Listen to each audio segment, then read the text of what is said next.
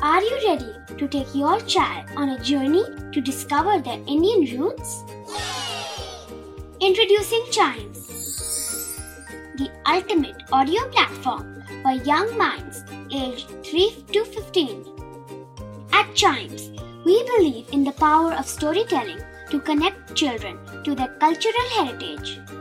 From captivating folk tales to colorful festivals to mesmerizing history, Chimes brings the rich stories of Indian traditions to life. So connect your child to their Indian roots with us. Download the app today and start the journey. Search Chimes Kids Audio Stories and Podcasts app on Apple or Google Play Store. Chimes, audio that inspires.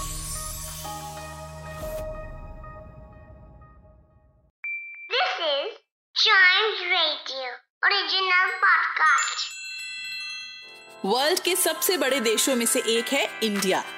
पर इसको महान बनाती है इसकी history और उससे जुड़े लोग, जिन्होंने अपने अपने तरीके से हमारे देश को आगे बढ़ाया। इस पॉडकास्ट में हम बात करेंगे ऐसे ही कुछ फ़ेमस इंडियंस की, जिनके बारे में हम सबको पता होना चाहिए। इमेजिन कीजिए, अगर आप कहीं खेल रहे हो और आपसे कोई बोले, वहाँ मत जाना, वहाँ भूत है। तब आप क्या करेंगे? नॉर्मली हम लोग डर जाएँगे और ऐसी जगह नहीं जाएँगे जहाँ भूत हो, है ना? लेकिन जब इनसे आठ साल की एज में ये कहा गया कि उस पेड़ पर मत चढ़ो, वहाँ भूत है, तब इन्होंने कहा, मैं भूत को खुद देखना चाहता हूँ क्योंकि मैं किसी की कही हुई बात से ज़्यादा खुद की देखी हुई चीज़ पर विश्वास करता हूँ। यानी एज अ चाइल्ड वो ब्रेव भी थे और कॉन्फिडेंट भी।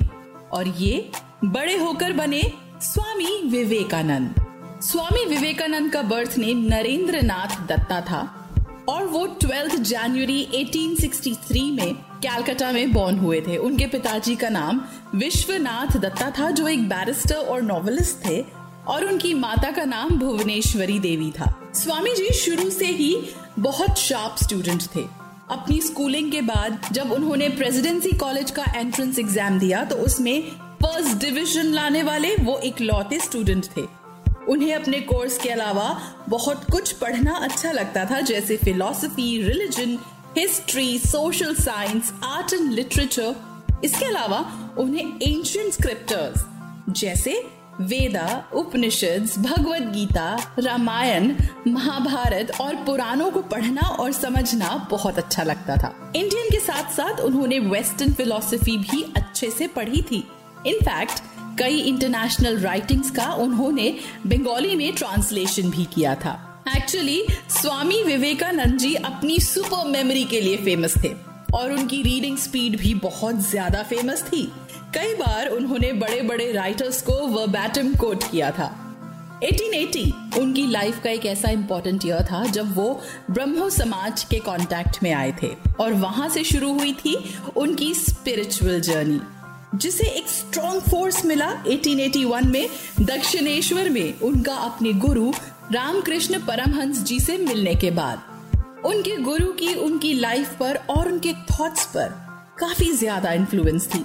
1886 में अपने गुरु की टीचिंग्स को आगे बढ़ाने के लिए उन्होंने मोनिस्टिक वाउज लिए और इसके बाद वो नरेंद्र से बन गए स्वामी विवेकानंद। फिर अपने गुरु के देहांत के बाद जगह जगह उनके नाम पर मठ बनाने में वो इन्वॉल्व हो गए। साथ ही स्पिरिचुअल जर्नी के लिए 1888 में वो हाथ में एक कमंडल और दो रिलीजियस बुक्स भगवत गीता और द इमिटेशन ऑफ़ क्राइस्ट लेकर पूरी कंट्री की जर्नी के लिए निकल गए। ज़्यादातर भिक्षा पर डिपेंड करके बाय फुट और ट्रेन में सफ़र करते हुए इस जर्नी में उन्होंने इंडिया में अलग अलग रिलीजन के बारे में तो जाना ही।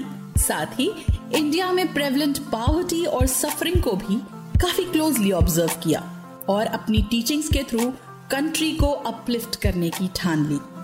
1888 से 1893 तक इंडिया में ट्रैवल करने के बाद अब बारी थी इंडिया की स्पिरिचुअलिटी को इंटरनेशनल प्लेटफॉर्म पर ले जाने की, जिसके लिए 1893 में वो जापान, चाइना और कनाडा के रास्ते पहुँचे अमेरिका, जहाँ उन्होंने पार्लियामेंट ऑफ़ रिलीजन में पार्टिसिपेट किया और वहाँ उस इंटरनेशनल प्लेटफॉर्म पर उन्होंने वो स्पीच दी, जिसकी ओपनिंग लाइंस ने उन्हें तो फ़ेमस बनाया ही, साथ ही इंडिया के कल्चर को पहली बार एक इंटरनेशनल प्लेटफॉर्म पर रिकॉग्नाइज करवाया।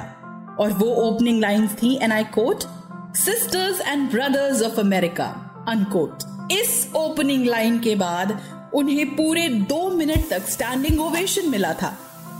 साइलेंस रिस्टोर होने के बाद उन्होंने बाकी की स्पीच पूरी की, और इस स्पीच पूरी करने के साथ साथ इंडिया का नाम एक और ऊँचे पेडेस्ट्रल पर खड़ा कर दिया।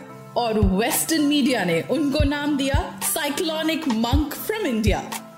इसके बाद वो कई बार कई कंट्रीज़ में गए और वहाँ जाके इंडियन वैल्यू सिस्टम को पॉपुलराइज किया। इनफैक्ट, इंटरनेशनल वर्ल्ड में वो इंडिया का सिनोनिम बन गए। और तब से लेके अब तक उनकी टीचिंग्स वर्ल्ड में इतनी फ़ेमस हो चुकी हैं कि उनके फॉलोअर्स भी पूरे वर्ल्ड में स्प्रेड हो चुके हैं। जगह जगह पर उन्हें डेडिकेटेड स्कूल्स कॉलेजेस और इंस्टीट्यूट हैं, साथ ही उनके वर्क्स और उनकी बायोग्राफी भी सिलेबस का पार्ट है। स्वामी विवेकानंद ने अपनी लाइफ से हमें जो लेसन दिए हैं, वो हैं कंपैशन काइंडनेस स्पिरिचुअलिटी और मोरालिटी जिसे हमें हमेशा फॉलो करना चाहिए। तो ये थी स्वामी विवेकानंद की लाइफ से कुछ इंपॉर्टेंट बातें। ऐसी और भी पर्सनालिटीज के बारे में जानने के लिए सुनिए famous Indian personalities all kids should know about के और भी Radio.